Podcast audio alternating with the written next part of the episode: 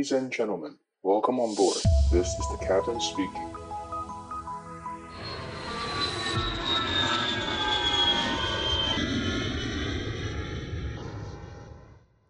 Hello Hello，我是可乐教官。今天的录音时间是二十二号，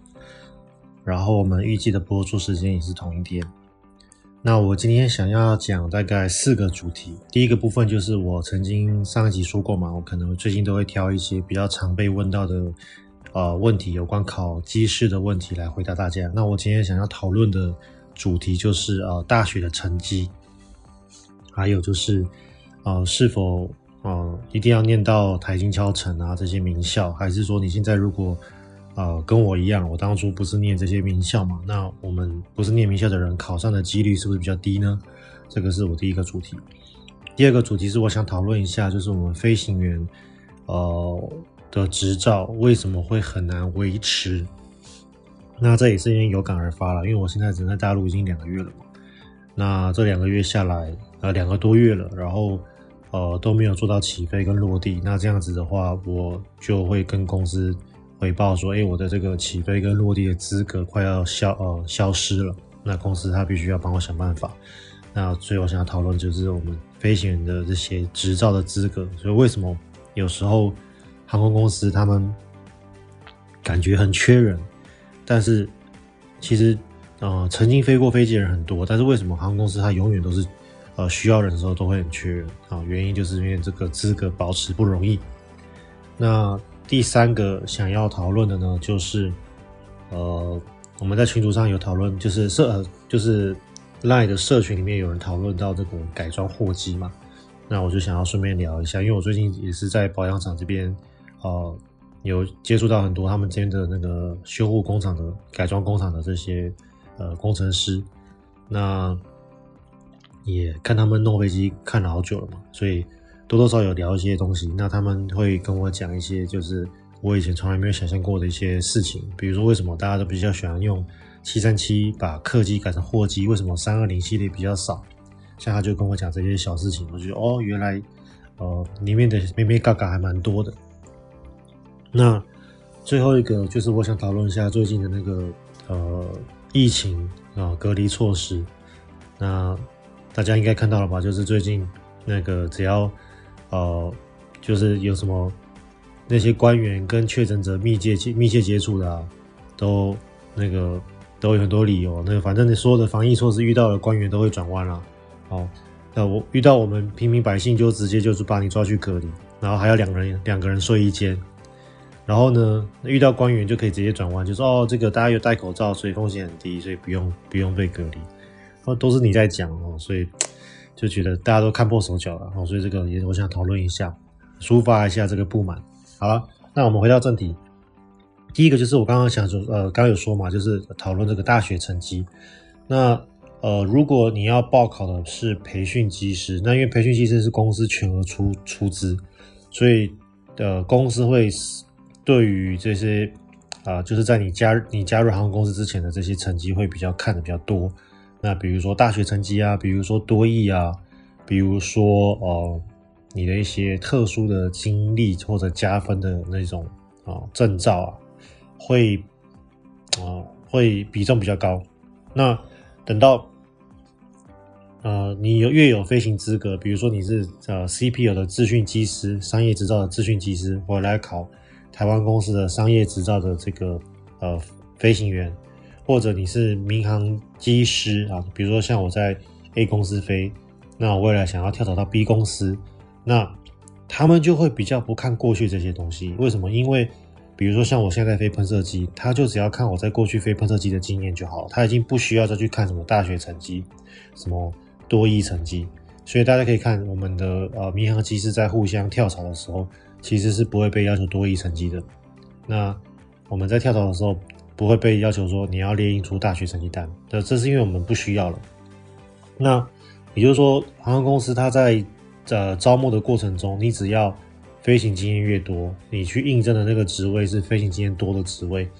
你越前面的这些什么大学成绩啊、台清交成啊、多益几分啊，都完全不重要。啊，什么维也纳啊，什么心理横线测验分数，其实都不是很重要。那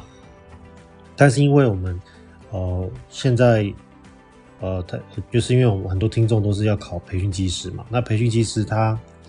呃因为是公司全额出资的，所以公司他自然而然他有权利去要求你过去的一些很多啊、小东西哦，那。哦，以大学成绩来说，如果我会强烈建议，就是说，如果你现在是，呃，你还没有毕业的，然后你可能过去大学跟我一样很爱玩的，那我会强烈建议你在最后的半学期、一学期，你最好啊、把成绩弄好一点。好，因为如果你现在还有剩一年以上的这个大学的还没念完的话，我会劝你，就是说，你过去一啊大一大二你再怎么玩的再疯都没关系。那你现在。未来的这一年、两年，你最好把成绩弄好一点。那我并不是说你一定要到什么全班前几名，不是，而是说啊，至少那个成绩不要太多被当嘛。然后你的这个趋势啊是逐渐变好的。举例来说，你可能大一的时候啊，你可能快要背二一了，然后大二的时候呢，你的成绩可能是倒数，比如说啊，可能全班后段班。那你大三、大四，你如果现在还来得及去多念书的话，那你大三、大四成绩，我会建议就是让它逐渐往上爬升。所以可能大三的时候我是全班第十五名，然后大四的时候我是全班第十名或第十二名这样子，就是你的趋势是逐渐变好的。然后你的大一可能被当很多科，但是你大二、大三、大四你的科，但你被当的科目逐渐减少。那航空公司其实真正在乎的就是呃每一个人的趋势。因为我们啊、呃，我曾经就看过有飞行员，像我们公司最近就修理了我们公司的一位副驾驶，他就是呃一开始学飞的时候，他是来我们公司学飞，学大飞机。那你一开始学飞的时候，你表现可能就已经不是很好了。结果你一上线飞行，把你 release 上线飞行之后，结果怎么机长都反映说你怎么都没有进步？你可能从当初的在啊、呃、航路训的时候飞一两百小时，表现不好，那就算了。那公司尽量帮你爱的教育把你推上线了，那怎么机长每次跟你配飞，然后都出很多事情，然后都机长都是 complain 你的这个不专业，然后呢，机长有时候忘记做了，因为大家知道人都会犯错嘛，机长他自己犯了小错，结结果副驾驶也不会帮忙，还帮倒忙，然后两个一起出包。那像这种趋势不好的飞行员，其实航空公司是非常害怕，所以呃，如果你的大一大二的成绩不好，那我会很建议，就是说你要把你的趋势线把它转成看起来是你有在进步。那即使你到时候最后毕业的时候，你的总成绩可能没有非常的好，但是你的趋势线是在进步的。那你在面试的时候，你就可以跟考官讲说，呃，你可以呃，第一个就是你要，如果考官有问到你的成绩怎么看起来不是很好，首先第一个是我们我们不辩解，我们一定是呃先跟考官说，哦、你承认你当初的成绩真的是很不好。那你的原因、你的理由是什么？那讲完了之后呢？但是你要、你要、你要话锋一转，你话锋一转，你要说，那是因为你后来可能习惯了这个呃教学的方式，或者你怎么样做了改进，然后你的大三、大四是逐渐进步的，然后你可以跟考官说，现在请考官看一下，看我大一、大二是这样，大三、大四是这样子，所以其实趋势是逐渐在往上，所以你要有这样的一个改良的这种感觉，你的趋势线是往上的。那通常航空公司。就会呃比较 take easy，就比较不会在这边一直刁你，所以这个就是我们的话术要能要懂得讲，因为我们大一大二的分数毕竟是不能改变的嘛。好，那我们现在回来讲，如果你已经毕业了，呃，你已经毕业了，那这个时候你就要有一套好的呃，就是什么说辞。那当然，我们不是说我们要找这个各种借口来来否定当时的不好啊。首先，我们任何时候。只要做的不好，我们一定要承认我们自己做的不好。航空公司非常忌讳，就是你明明做错了，然后你还不承认。好像比如说，之前我就有听过有有机师，他做了一个他做的一个这个呃，我们叫做进场程序，在下降的过程中，他明明没有做好，但是他跟公司说啊没有啊，就当天没有，我没有做这些事情。可是因为问因为问题是系统就有抓到你有做这些事情嘛，因为这个系统它是我们的这个我们的这些。呃，飞机的监控系统其实都是直接捞黑盒子的前端资料，然后它会借由呃网络哦，就是你落地之后就会有当地的，比如说四 G 网路，它就会直接回传给公司，所以其实公司很快就可以看到看到你当天的操作可能有什么问题。那公司非常非常忌讳，就是机师不承认说，哎，当天你有犯什么错。通常只要公司认为你这个飞行是有问题，他想要找你检讨，然后你又不承认的话，通常的结局就是机师会被开除。哦，所以呃，这一种就是你必须要能够承认自己的当初的操作是有问题的，或者你要承认你当初的大学成绩是有问题的。那你给出的原因是什么？然后你的改进措施是什么？啊，那这个就是航空公司非常在啊非常在乎的事情。那所以像我当时就因为我大学成绩很不好嘛，所以那个时候我面试的时候其实一定会被问到这个问题。这一题几乎是躲不掉的，尤其是你成绩不好的人，几乎这一题是躲不掉。那我当时的回应就是说，哦，首先当然就承认错误嘛。那承认错误，然后就说啊，因为当时大学，呃，就没有生活，没有目标，我不知道自己要干什么事情。那这个科系就是对我来说，我只是要把它呃毕业而已。哦，那所以怎么样，怎么样，怎么样？然后我就是针对我当时的一些想法，然后但是后来我做哪些事情，证明我是可以啊、用功的，证明我是可以呃趋势向上的人。所以你要能够，呃，你要先能够承认自己的错误，然后你要能够让他知道你当时的背后的逻辑跟思考是什么，然后你的改进措施是什么。好，所以这个东西是我们在面试的时候，这一题几乎是躲不掉。如果你的成绩跟我当时一样不好，因为我当时大学毕业大概是，哦，我记得我倒数第三名还是第四名毕业的嘛，啊，大一、大二、大三几乎都，呃，大一、大一、大二很多差点都二一。然后大三、大四就是有修两次、修三次的，二修、三修都有。所以大学当时是 barely 很勉强的四年毕业，差点就是延毕了啊！所以当时我就是有被问到这种题目。这个题目基本上你呃成绩不好的人是躲不掉。那呃再来，我想讨论就是说，我们一定要台金敲成嘛？其实答答案是不用。那当然，过去有一两年，大概有半年、一年左右，长荣他们是特别喜欢台金敲成。那所所谓喜欢，并不是说不是台金敲成就考不上，并不是这样，是他们当时就呃招收了蛮多台清交成的高材生。那我觉得这个也是要分两个来讨论的。第一个就是，其实台清交成的学生，他们很愿意花时间去准备，因为他们就已经是学霸。然后呢，他们因为是学霸，他们的准备的这个，我只能说他们真的都很懂得准备。那他们呃有这个呃知道怎么去。去准备呃考试科目，那他们会啊，比如说去拿补习班的题目，然后去参加课程，然后练习，然后那些仪器就会反复练习。所以当他去考试的时候，第一个他的成绩就已经赢我们了，因为我不是台清交成嘛，他他的成绩就已经赢我了，他已经是学霸。然后呢，他又他的考试他又有准备，哦，他的数理又准备的比我多，他的英文又准备比我多，他模拟机又飞的比我多。那请问公司不收他吗？哦，这个就是大家想一下，如果你今天是跟我一样，你是呃，算数呃，比如说是不是很好的大学？因为我前天的大学是国立大学后段班的，后段的后段班的国立大学，那成绩是倒数的毕业的。那像我这种学生，那如果我今天去考这个培训机师，又不又都不准备，那我不但那个台面上的这个分数，哦，学历都输人家，结果我连考试的分数都输他们，那。请问公司干嘛找我去开飞机？大家懂意思吗？就是说，今天不管是文件上，不管是呃考试实际上出来的分数，人家都比我好，那当然就是选他了，怎么不会去特别选一个烂的人嘛？哦，所以这个大家要记得，就是说，你如果今天你在学历已经输这些学霸，那你在考试的准备，千万千万要比他们更用功，你要能够表现得比他们好，那呃。基本上以航空公司来说，以尤其是这几年啊、已经不会特别去呃太看重学校成绩。那当然，我觉得学校成绩会是一个第一印象了。比如说我今天来面试的时候，如果我今天自己是考官，我设身处地，我今天是考官，结果我走进来的一个同学，一个考生，他是呃，假设他是学历很棒，然后谈吐又是非常的呃温文儒雅，或者是非常的有条理。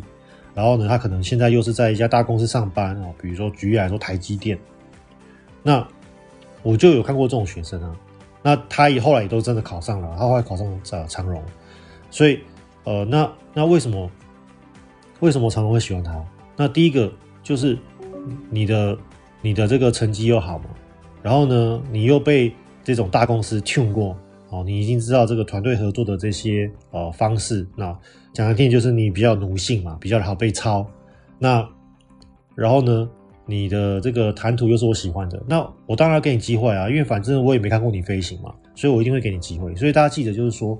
呃，今天假设我们的学历啊、呃、不如这些学霸，那我们在考试的表现上，我们一定要多多准备，尤其是像长荣的最后一关是啊、呃、模拟机。那模拟机这个关卡，其实以长荣这两年来说，基本上你不准备这些飞行，你很难过。好，就是我到现在还已经很少看到那种裸考的裸考模拟机的学生会过的，已经很少。因为当你的同同才们，当你的你的这些考试的同伴们，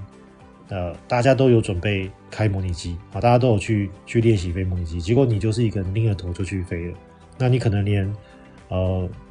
比如说你可能连 power setting，你可能连这个我的这个油门要怎么推，然后我这个油门该推到哪个地方，看哪个看哪个仪表。你可能都不是很熟，那人家已经都知道考照考什么，然后都飞得吓吓叫了。那你这样不是，就是等于是提头去给人家送了，呃，提头去给呃提头去给人家送给人家哥吗？所以我就觉得，呃，考试一定要好好准备，尤其是像我们可能在先天上，比如说呃多益成绩输人家一些些，啊、大学成绩输人家一些些，啊、或者大学的这个学历输人家一些些，那我们要必须呃非常的。呃，认真去表现我的后面的这几个考试关卡。那呃，会有人说，那教官那个，如果我今天啊、在择优阶段，那我的成绩啊、比如说我不是台清交成啊，我的大学成绩怎么样，会不会有影响？那我只能说会有一些些影响，但是其实不大，因为以航空公司来说，只要他呃接受你来考试，你前面的这些材料，你前面的这些讯息。呃，对于考试的这个加权的分数其实就不大了。我举例来说，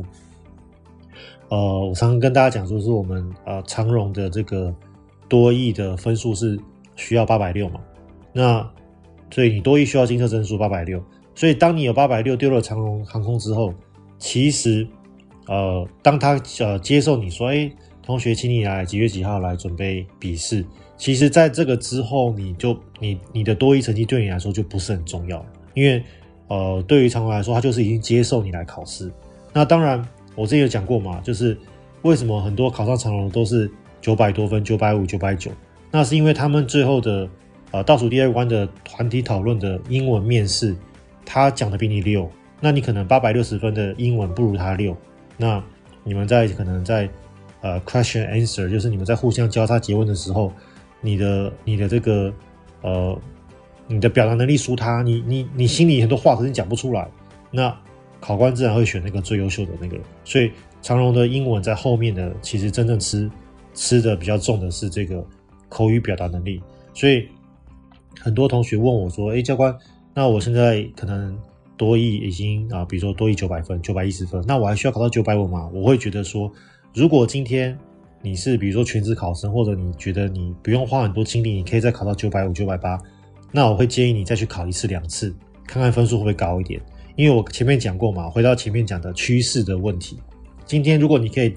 展现你是一个趋势向上的人，比如说你刚报考的时候多益是八百六，好贴线。然后呢，你一个月、两个月之后，你可以跟呃长龙说，哎，我现在多益是九百二、九百三。你可能再过一个月给他九百八或者九百五。那如果你花的金 effort 很少，可是你可以给他展现出你的趋势，那。你在最后择优的阶段，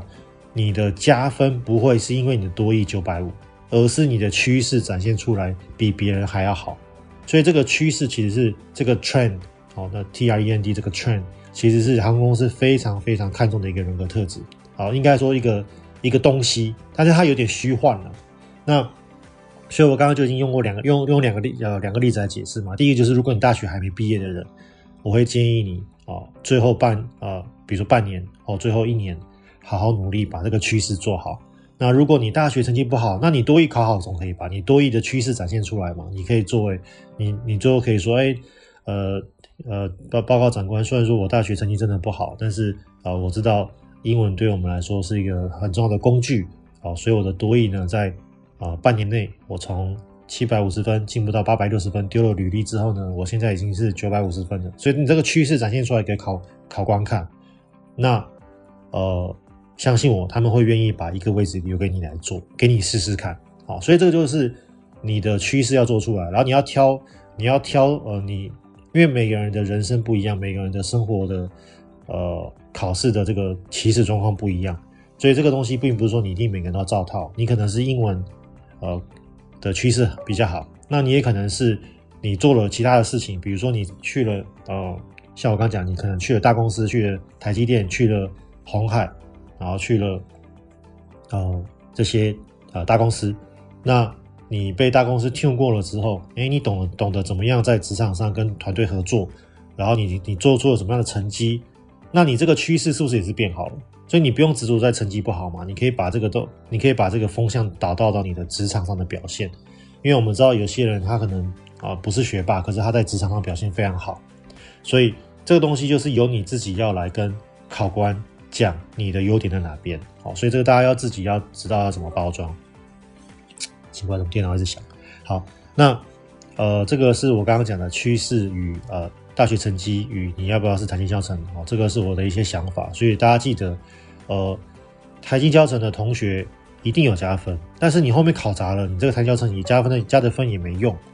那大学成绩，你如果成绩不好，百分之百必问，好，相信我一定问，因为我当初就被问到了。那呃，但是这个你呃就是要好好去准备，你要怎么样去把这个趋势你要展现出来，要让。考官知道说你的趋势是在进步的，好，那那我们进到下一个主题。下一个主题的话，我想要讨论的是，呃，就是为什么有时候航空公司感觉很缺人明明就是很多，像现在很多教官还没有在飞啊，可是为什么航空公司不要他们？好，这是我讲的这个资格问题。好，大家知道，其实要开飞机就是要执照嘛，飞行执照。那飞行执照我们之前应该有介绍过，就是有。呃，第一张执照就是所谓的 PPL 啊，叫 Private Pilot License，就是我们翻成中文就是个人驾驶执照。那这个个人驾驶执照呢，它就是呃，它就是可以让你做所有你呃，你基本上拿到了个人驾驶照之后，你可以开所有的飞机哦，你可以拿着个人驾驶执照开空巴三二零，你可以拿着个人驾驶执照飞七四七，可以哦，大家不要觉得不行哦。哦，所以可以哦。那只是这个个人驾驶执照，它就是你不能够拿来做啊、呃、盈利用途，你不能赚钱哦，这是重点。所以，在美国很多艺人或者有一些很多那个 doctor 那个医生啊，或者律师或者那些有钱的老板，他们其实就是飞个人驾驶执照哦，他把那他要飞的机种的那些资格加上去就可以了。好，所以个人驾驶照的重点就是它就是呃个人使用。哦，租飞机好玩这样子。那第二张执照呢？它其实不太算执照，它算是一个驾驶资格。哦，它叫做 Instrument Rating。然后它就是做可以让你用仪器飞航，比如说啊、像我们航空公司基本上都仪器飞航嘛。比如说天气不好的时候，起大雾的时候，下雨的时候，呃，或者是嗯啊、反正就是视线不好的时候，那我们就会靠着仪器飞行，那做那些仪器降落。那这个东西就是需要仪器飞行资格。那仪器飞行资格，它可以加在 PPL 上面，它也可以哦、呃、加在呃其他的执照呃飞行执呃飞行执照上面。那再往后呢，就会多另外一个资格，叫做双引擎的飞行资格。那双引擎的飞行资格呢，其实就是我刚刚讲的，就是说，即使我是呃 PPL，那我可以去考一个双引擎飞机的这个飞行资格，那我就可以。呃，飞的双引擎的飞机，假设比如说七三七，那我就可以飞一架七三七，然后带着家人出去玩。啊，这个有钱人是可以这样做的。那所以这两个资格，它不是一个执照，它是一个资格。那再来下一步就是所谓的 CPL 啊，就是所谓的这个呃商用飞行执照 （Commercial Pilot License）。那这个商用飞行执照你拿到了之后呢，加上你前面的这两个资格啊，Multi-Engine 跟 Instrument Rating，呃，你就可以开始呃用你的执照。帮公司开飞机赚钱，那这个资格之后，你还可以，比如说，你可以去加呃呃，我们叫 CFI，就是教呃飞行教练资格，叫 Certified Flying Instructor。那这个飞行教练的这个资格拿到之后呢，你就可以利用呃教飞机赚钱，那教飞机赚钱的好处，其实不是这个钱的问题，而是，呃，在欧美的制度来说，当飞行教练是我们入门的驾驶员，能够拿到，呃，拿到这个时数的一个方法，因为在，呃，在我刚刚讲的前面这个四个执照加资格飞完的时候，大概只有两百多小时，啊，可能两百出头到两百五十小时之间，那两百五十小时这个飞行时数啊。其实不太够，所以航空公司不太敢把他的飞机交给你哦，因为你还是大家就跟大家知道嘛，就是跟你驾照刚拿到一样，你你刚刚从驾训班毕业了，那你很难去借到车让你让你练嘛，因为通常都会 A A 几下嘛，好，所以呃航空公司不太愿意把飞机哦就是交给你，让你去帮他载客载货，那这个时候怎么办？这个时候我们就会。啊，在美国来说，哈，在欧美来说，他们就会拿到这个 CFI 哦，Certified in 呃 Flying Instructor，他就会开始教学生开飞机。好，他就会，比如说他是入门的飞行教练，他就会教 PPL 等级的学生开飞机。那教了一阵子之后，那学生，比如说今天学生他教学生教两小时，学生可以 log 两小时的飞行时呃时数在他的本子上。这个飞行教练也可以 log 两小时在他的飞行的记录本上面，所以两个人都赚了两小时，所以他们就会这样一起前进。那这个飞行教练从两百多小时可能拿到了这个教练资格，可能是大概多了五六十小时嘛，所以大概两百六三百左右。所以两百六十小时、三百小时的这个呃入门的这个飞行教练就开始教学生，教 PPL 学生，哎，可能教到五六百小时，有一点经验了。那那个。呃，就是航校可能就说好，那我现在可以开始让你教，比如说 instrument rating，或者让你教呃 CP 啊，或者让你教 multi engine，那当然都有相对应的教官资格啦。哦，这个都是你要有拿到执照才能教。那就是这样累积时数，然后累积到了呃，比如说五百、八百小时之后，诶，那你可能突然间有一家公司，他们是可能，比如说他们有在呃做什么 air taxi，就是那种空中计程车。或者还有在做一些飞渡的飞机的这个工作，那他就会说：“哎，你现在时速够了，你要不要来帮我做这个飞渡飞机啊？或者帮我做这个空中计程车啊？或者帮我拉这个布条啊？大家不是看过那个以前的广告吗？啊，比如说啊，你要求婚就拉一个布条，然后从那个呃棒球场上面飞过，然后呃从棒球场上面飞过写 ‘Marry me’ 啊，嫁给我。好，所以这个拉布条这个飞行员就是可以由这些 commercial pilot 来做，然后最后累积到了一千五百小时之后。呃，这些飞行员他们就可以去挑呃训练中心，然后把他们的执照升升格为啊 ATPL。那这个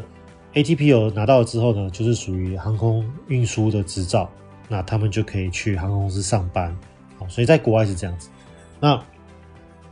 所以呃，你拿你有执照之后，像我们像我们公司最近呃之前就是在两年多前嘛，就是新冠肺炎严重的时候，我们公司就呃让很多。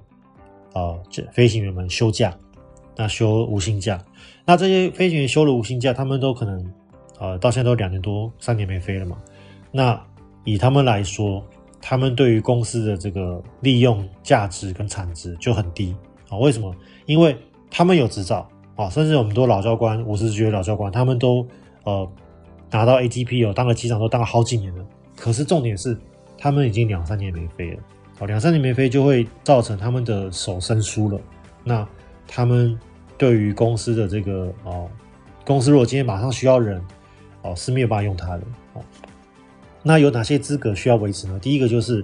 马上像我马上到期，就是九十天以内要三个起飞跟落地哦。那这个九十天三个起飞落地是基本上全世界的民航法都是这样规定哦。那原因是因为呃，不知道大家有没有就是。比如说你呃 比较那种比较专业的运动，比如说登山啊，比如说潜水啊，假设你拿了一张潜水执照好了，然后然后结果你拿了潜水执照之后呢，你又三年没有潜水，然后你今天再回去绿岛蓝屿潜水的时候，其实你已经忘记了，对不对？你连那个潜水的管子怎么接你都忘了，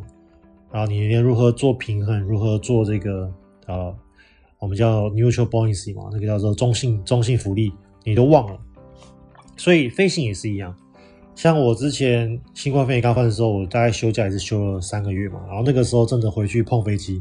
真的什么事都忘光，然后连有时候连那个 SOP 的 call 啊都都会喊错，那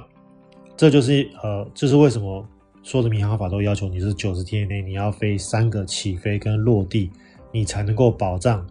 你后面载的乘客跟你的货物啊，它的安全性是够的。啊。所以这个九十天的三个起飞跟落地，基本上来说要维持它就是一个非常困难的事情。那当然，在过去是完全没问题啦。过去我们大概一个月一个月都飞，我们这个我过去大概一个月都做十几二十个落地嘛。那现在就变得是有点困难。那哦，但是这是呃，这个是呃，其实第一个要跨过的门槛。那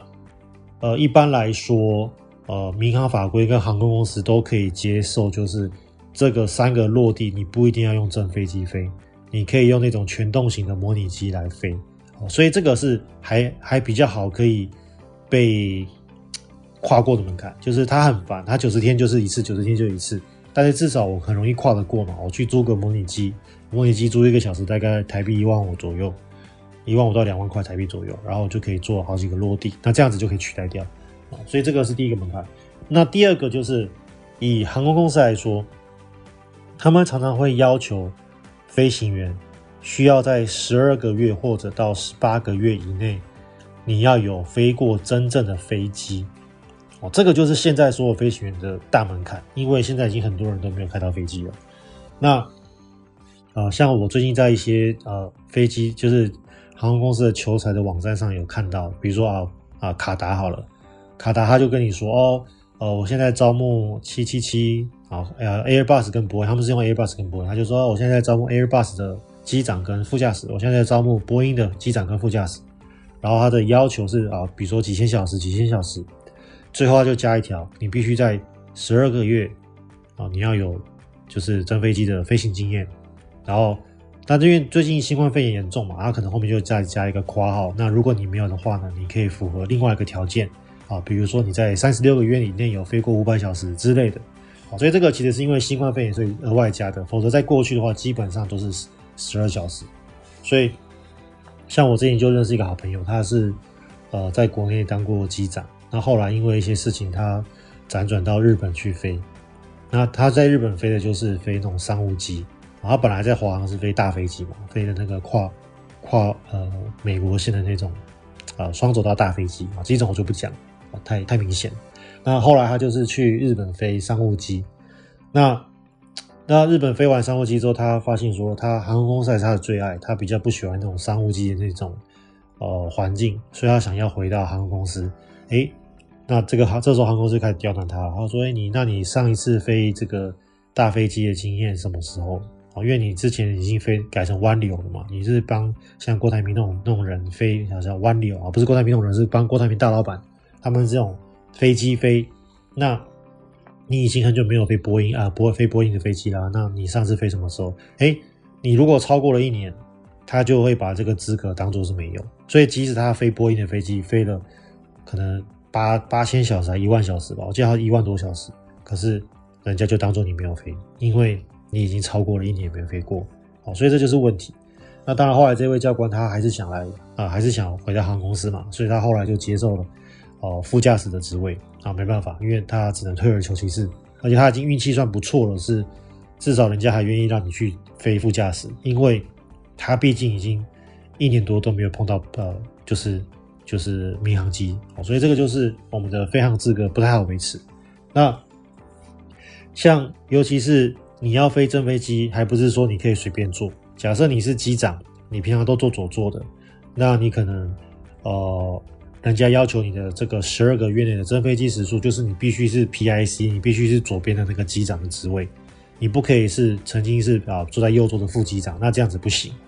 如果你是坐在右座副机长，那人家可能就说，那我只能给你副机副驾驶的这个工作来做，我没有办法给你，我没有办法给你机长的工作。所以这个很多小的眉眉角角。要很小心，所以这也导致为什么航空公司有时候很难招人的原因就是这样子。举例来说，像长荣，长荣所有的线上飞行员跳槽啊，比如说，其实像我来说，呃，那当然我本来就副驾驶，所以我跳去就副驾驶嘛。比如说我朋友好了，我一个，比如说我一个朋友他想去长荣，想要去长荣飞，那我本来是机长，然后我跳去长荣的时候，长荣只会先让我去副驾驶右座待着。好那待多久就是看他们呃，看当时状况跟呃呃去，比如说你的状况跟公司的规定嘛，然后可能待一年或者十八个月，那这个就产生问题喽。我今天去长隆，我的目标是当机长，因为我本来就机长嘛。啊，我去了长隆之后，他让我先坐右座，我变成副驾驶。然后他 promise 我，可能十二个月、十八个月之后，我会变成变回机长左座。哎，可是如果发生什么状况，我回不去怎么办？如果长隆不给我回左座，那怎么办？甚至可能假设公司倒了怎么办？那我的下一家公司，因为我就要找下一家公司嘛，下一家公司他就会看说，哎，你长隆现在都是坐右座啊，那你已经可能一年没有坐左座了，你已经没有坐在左边的机长的职位了，所以我现在只能给你副驾驶的职位，所以就很容易变这样子。所以为什么像呃长荣他们很缺飞行员的原因就是这样子，因为他们没办法直接收 direct entry 的机长，哦，这就是问题。那只要是通常只要是机长，都不太会愿意去长荣这种公司，因为我本来就坐左边，我本来是这架飞机的最大的 commander，最大的一个呃指挥官，结果突然间我现在要坐在右边，我要听一个另外一个人指挥我做事情，哦，所以很多人他的。呃，他的想就是他不愿意去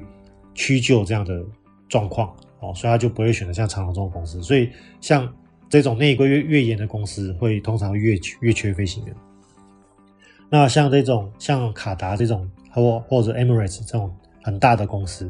它就会比较不会有这种内规，因为他们几百架飞机，落在这样子有这样子这么严的内规，通常会很难找到飞行员，很难找到机长哦，原因是这样子。好。那我们讲完了这个资格之后，就我们来讨论这个，因为我们那个 Line 的社群里面要讨论到这个客机改货机嘛。那呃，如果大家听众有呃，就是有什么问题啊，或者有什么事情想讨论的话，欢迎来到呃，去加入我们的 Line 的社群。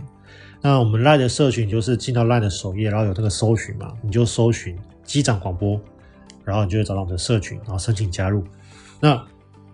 其实这个。客机改货机这件事情其实是行之有年。其实现在的货机啊，都呃，他们的出生的身份分两种。第一个就是当初波音跟 Airbus 我在做的时候，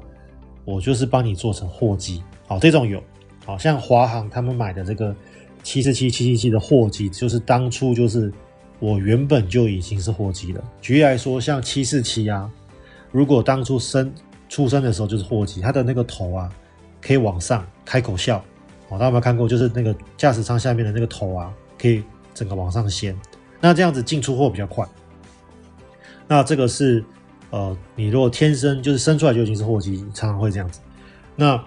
但是如果你是原本是客机，然后你可能先只这架飞机可能先被超了十年二十年之后，它老了嘛？那呃，通常那个有载客的航空公司就会把它淘汰掉。那这个时候，货运公司就把它买走，啊，就买的便宜。买走之后呢，就会送去改装厂，然后这些改装厂的改装都不是说土炮乱改，是他们都有经过 approve，经过民航局的这些审审批的。那我就送去改装改装厂改装。那他们会改哪些地方？他们第一个就是把椅子拔掉嘛，把椅子拔掉，把当初的那些椅子的滑轨啊那些东西全部拆掉。拆掉之后呢，第一个它就是可能要加固那些地板啊，还有那些结构，因为我们的人毕竟不是很重，我们的人的这个呃密度不不是非常高，好，那因为我们人的密度就都是水的密度嘛，不并不是非常高。那如果你是载货，如果你载到那种金属的东西，它的密度很高，你很容易把地板单位单位面积地板压坏，所以你的结构要加固。然后呢，你的载重要，你的那个地板结构载重你要去计算，然后你要。加上那个货盘的滑轨，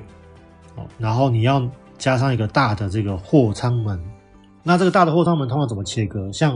哦，我看过像那个七七七，就是切割在后面嘛，就是把后呃比较偏后段的，就是机尾那边的侧面切一个洞，哦，就是就是变成货舱门。那像七三七跟三二零的话，就是切前面。那切的位置就是平常我们登机的那个地方的走道开始切，往后。然后平常大概前我看大概前五排吧，前五到十排可能都切掉了，大概五排吧切掉，然后变成是一个很大的一个货舱门。那这个货舱门就可以推整个那个货盘，就是推进推出比较方便。所以这个都是改装。那呃，目前市场上比较流行的这种客机改成货机的改装，尤其是这几年新冠肺炎嘛，客机变少了，货机变多了啊，货货货运又特别好赚，所以。客机改货机的这些改装厂排的满满满。像我现在天津的这一家公司，他们只有三个停机位，三个修飞机停机坪，其中一个停机坪就是被客机改改货机的这一架七三七占走。好，那另外一个位置是被我们公司，另外一个位置是被啊另外一家大陆公司占走。那我们两另外两家公司就是修飞机而已，那他们那个中间那个七三七就是呃客机改货机。那那客机改货机目前的主流还是七三七波音的飞机为主。那原因是因为呃我有问我们这个改装厂的工程师，我就说哎为什么怎么看到很多是波音嘛？他就说其实因为波音的飞机。哦、嗯，他就说比较丑用，好，他就是他就是解释说，其实就是比较丑用，比较耐操。那他就举个例子，他就说，比如说像，哦，他说像我们那个椅子啊，像我们那个乘客的椅子滑轨，他说那个空巴的滑轨的厚度啊，跟波音的滑轨的厚度相比啊，波音可能就多了五六十趴，他说至少多五十趴。那这个滑轨多五十趴，就代表说它就是比较丑用。那他说还有很多结构件啊，波音的那个厚度很厚。那如果因为大家知道我们呃飞机是铝制的嘛，那铝的这个东西它金属其实是蛮容易被氧化、被腐蚀，因为铝其实是一个很活泼的金属。那它如果没有，它如果比如说长期泡在，就是被一些水浸泡到啊，比如说因为我们载货，像有些公司载货载海鲜嘛，那你长期被这些水泡到，或者像我们最近因为疫情常常喷那些杀菌液，那你一直被这些水泡到啊。啊，那个地方就很容易腐蚀、锈蚀掉。那你的到了那个我们叫 C check 嘛，就是你到了一个大保养的时候，他们把地板掀起来，发现哦，这块结构件被被水侵蚀掉了。好，他们就开始用那个抛光机打磨，开始去磨那个锈蚀的地方。然后你一层磨，一直磨，一直磨，磨掉了之后呢，那他说，他们说空巴的飞机基本上你磨完之后，你要去量量了尺寸之后，你回报空巴。他说百分之八十九十都是直接换掉，空包就是不让你磨，好，他就叫你直接换掉，因为太薄了。他他说因为波音的飞机很厚，他他说结构件做的很厚，所以你就狂磨啊，你磨完之后你一量，然后你回报波音，波音都会跟你说没问题，然后就磨完之后再上个就是重新啊上那些防锈的东西，上完之后就可以把东西盖回去，就可以送出厂。好，所以这就是差异，所以就是导致啊为什么呃还是比较多。呃，人就是选用波音的飞机继续改装，那当然也跟七三七啦，尤其是七三七的年纪有关，因为七三七毕竟它比较早开始热卖，因为三二零的飞机是这几年才比较热卖。那呃，七三七是很早就很热卖，它的早期的那个，它跟三二零的热卖比例可能是比如说七比三啊，到到了这几年可能是变成反过来了。那它早期热卖，所以你看哦。超了二十年之后，七三七旧的七三七比较多嘛，所以旧的那个七三七的翻修的人也比较多，哦，这个也是也是跟当时热热卖的程度有关。那还有就是说啊，因为空八它早期三二零比较多，那现在三二一，它现在三二一 neo 卖得很好。那三二因为你要改装客机改货机，我刚刚讲那些结构件你要加固，所以你的重量其实会变重，那你的这个 payload 你的这个载货能力就变差了。所以，如果是三二零，他们说三二零去改装，呃，你的那个载重太差了，你就赚不到什么钱，所以就很少人愿意用三二零去改装。那通常要改装，就会直接去找呃旧的三二一啊，因为旧的三二一它的载载重就比较好，它即使做了那些结构之后，它还是可以载很多货，所以它的那个现在比较多的就是旧的三二一拿来改，或者是旧的七三七这样子。好，所以这个是。哦，我最近听到的就是货机改装的原因，其实主要就是，呃，空巴比较少，原因就是第一个，当初它开始热卖的年代也比较晚，哦，所以我估计再再过五年、十年，应该，哦，空巴三二一的这个改装会变得很热门，因为到时候旧的三二一就会变很多，哦，那它改装就会比较热门，好，这样子。好，那最后我就讲一下我们那个疫情啊，这个疫情真的是，我觉得这个。最近的隔离措施真的很迷幻啊！好，比如说像之前不是有那个人好好的在家里，我轻症或无症状，虽然说我确诊，但是我无症状啊，我在家里就好了，家里又没有别人，就硬被抓去跟陌生人住一起，我会觉得这很莫名其妙。这个东西就是你就只是为了隔离而隔离嘛？那现在人开始变多了，就就说啊，你可以回到家了。那 我觉得这个太太迷幻了啊！尤其是像我们很多飞行员就很愤恨不平啊，因为为什么？因为我们都。被关了好好久嘛，像我自己被关了大概一百六十天啊，我也因为这样子错过了很多呃跟我家人相处的时间，错过了很多跟我妈妈相处的时间。那啊，为了我为了要跟我妈妈相处，我还必须每一次跟她相处，每一次要跟她吃几次饭，我都要被关一整个月，因为我回台湾十四天嘛，然后回东南亚再十四天，所以其实我为我们为了这个疫情真的牺牲非常大。结果最近不是那个什么官员还是什么艺人，然后有有有有有开会还是有聚会，然后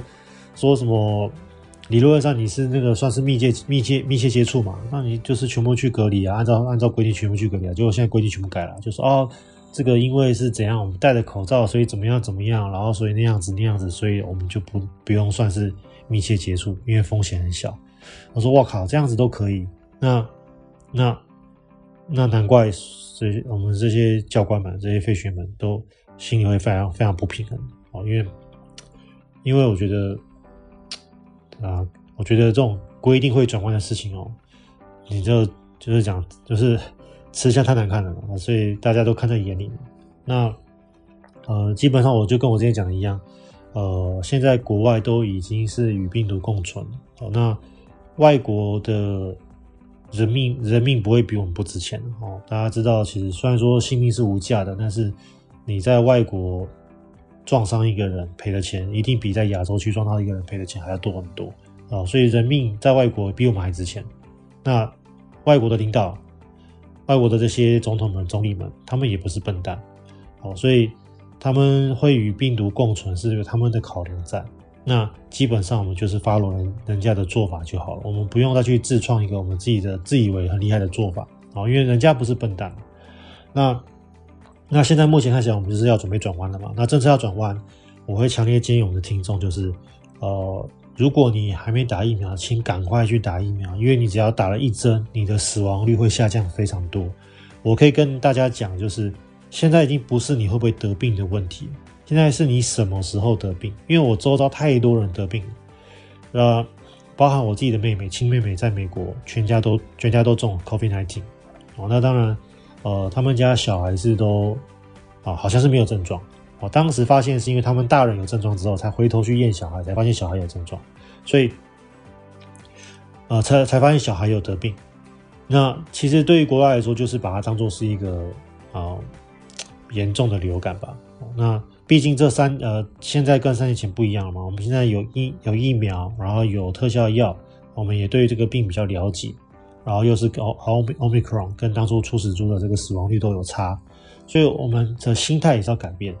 所以我就这还是强烈劝喻他，就是说，如果你现在还没打疫苗，请赶快去打疫苗，因为香港他们的香港他们就是一个很好的借镜嘛。他们没有打疫苗的人，真的死亡率比有打疫苗的人多几十倍哦，不是几倍，是几十倍。所以赶快去打疫苗哦，还没打第一针，赶快去打第一针。那你如果已经打了两针的，呃，间隔只要超过三到五周，我会建呃三到五个月，我会建议你赶快打第三针。那如果你怕第三针的那个，因为我知道有些人。打了第二针，那个后坐力很强嘛，而且有点会皮皮躁嘛。那没关系，我会建议就是说，比如说你五五个月了，隔了五个月以后，你的体内的抗体浓度没那么高了，再去打第三针，你的反应不会那么大。好，所以就是间隔拉久一点。那呃，台湾的那个间隔啊，就是第二针跟第三针间隔三个月，我是觉得稍微有点近，那个就反应可能会有点大，所以你可以稍微拉久一点，或者就是说你去选 BNT。好像我自己打了第三针和第四针是 BNT，我都觉得，呃，它相对的那个副作用就比莫德纳小很多，因为莫莫德纳的那个浓度比较高嘛，所以呃还是赶快打。那我周遭蛮多飞行员都有得到新冠肺炎，然后有一个教官他是打了四针，他好像是 AZ AZ BNT BNT，他打了四针，哦，他他都不知道自己得，他都不知道自己得那 COVID nineteen，他就是。啊，因为我们公司飞出发飞大陆需要做那个 rapid test，做那个快筛，就他一筛，靠腰怎么跑出两条线，然后当场傻眼，知道吗？然后再拿一个出来再做一次，真的两条线，然后就摸摸鼻子，赶快跟公司报告说，哎、那个我好像阳性，然后就是赶快回家自己休养，好隔离。他也没有休养，因为根本没有没有症状嘛，就是自己回家休息，然后不能飞，赶快再抓飞另外一个飞行员，所以。这个教官他年纪也不小，然后年纪好像五十好几，五十五岁应该有，所以他五十五岁教官，然后打了四剂，结果完全没有症状哦，所以呃打疫苗绝对是有帮助。那呃像我自己，因为我们在大陆隔离是需要呃备验抗体，所以我有做了两次免费的抗体，那呃浓度就是还有，但是就是可以看得出有在下降，所以我可能就想说。啊，我从第四针到现在也也啊五个月了，对，对五六个月了，所以我我在挣扎，我现在挣扎说，我现在要打第五针，还是说我再等一下，好看如果刚好如果被传染，就是免费的疫苗嘛，好，就是天然的疫苗，或者是我可以就是等次世代的疫苗，我现在还在挣扎啦，就是说我要再补第五针传统疫苗，还是要我要去等次世代疫苗，还是说我就直接就给它传染。那我会想补第五针的原因，还有个原因，就是因为我在台湾还是没有施打记录，所以呃就有点麻烦。那个就是那些欧盟的那些疫苗的那个呃那些证明啊，那些 traveling 的那些文件就会比较麻烦。因为我现在是分好多国家打，所以我现在说要怎么把我疫苗整合，也是一个很头痛的问题。那当当然，我相信当初各国也是没有想到这些事情啊，所以要怎么整合，我现在还在烦恼。啊、好了，那反正再再等再等看看吧，再再决定一下怎么样处理比较好。那我们就下礼拜再见喽，拜拜。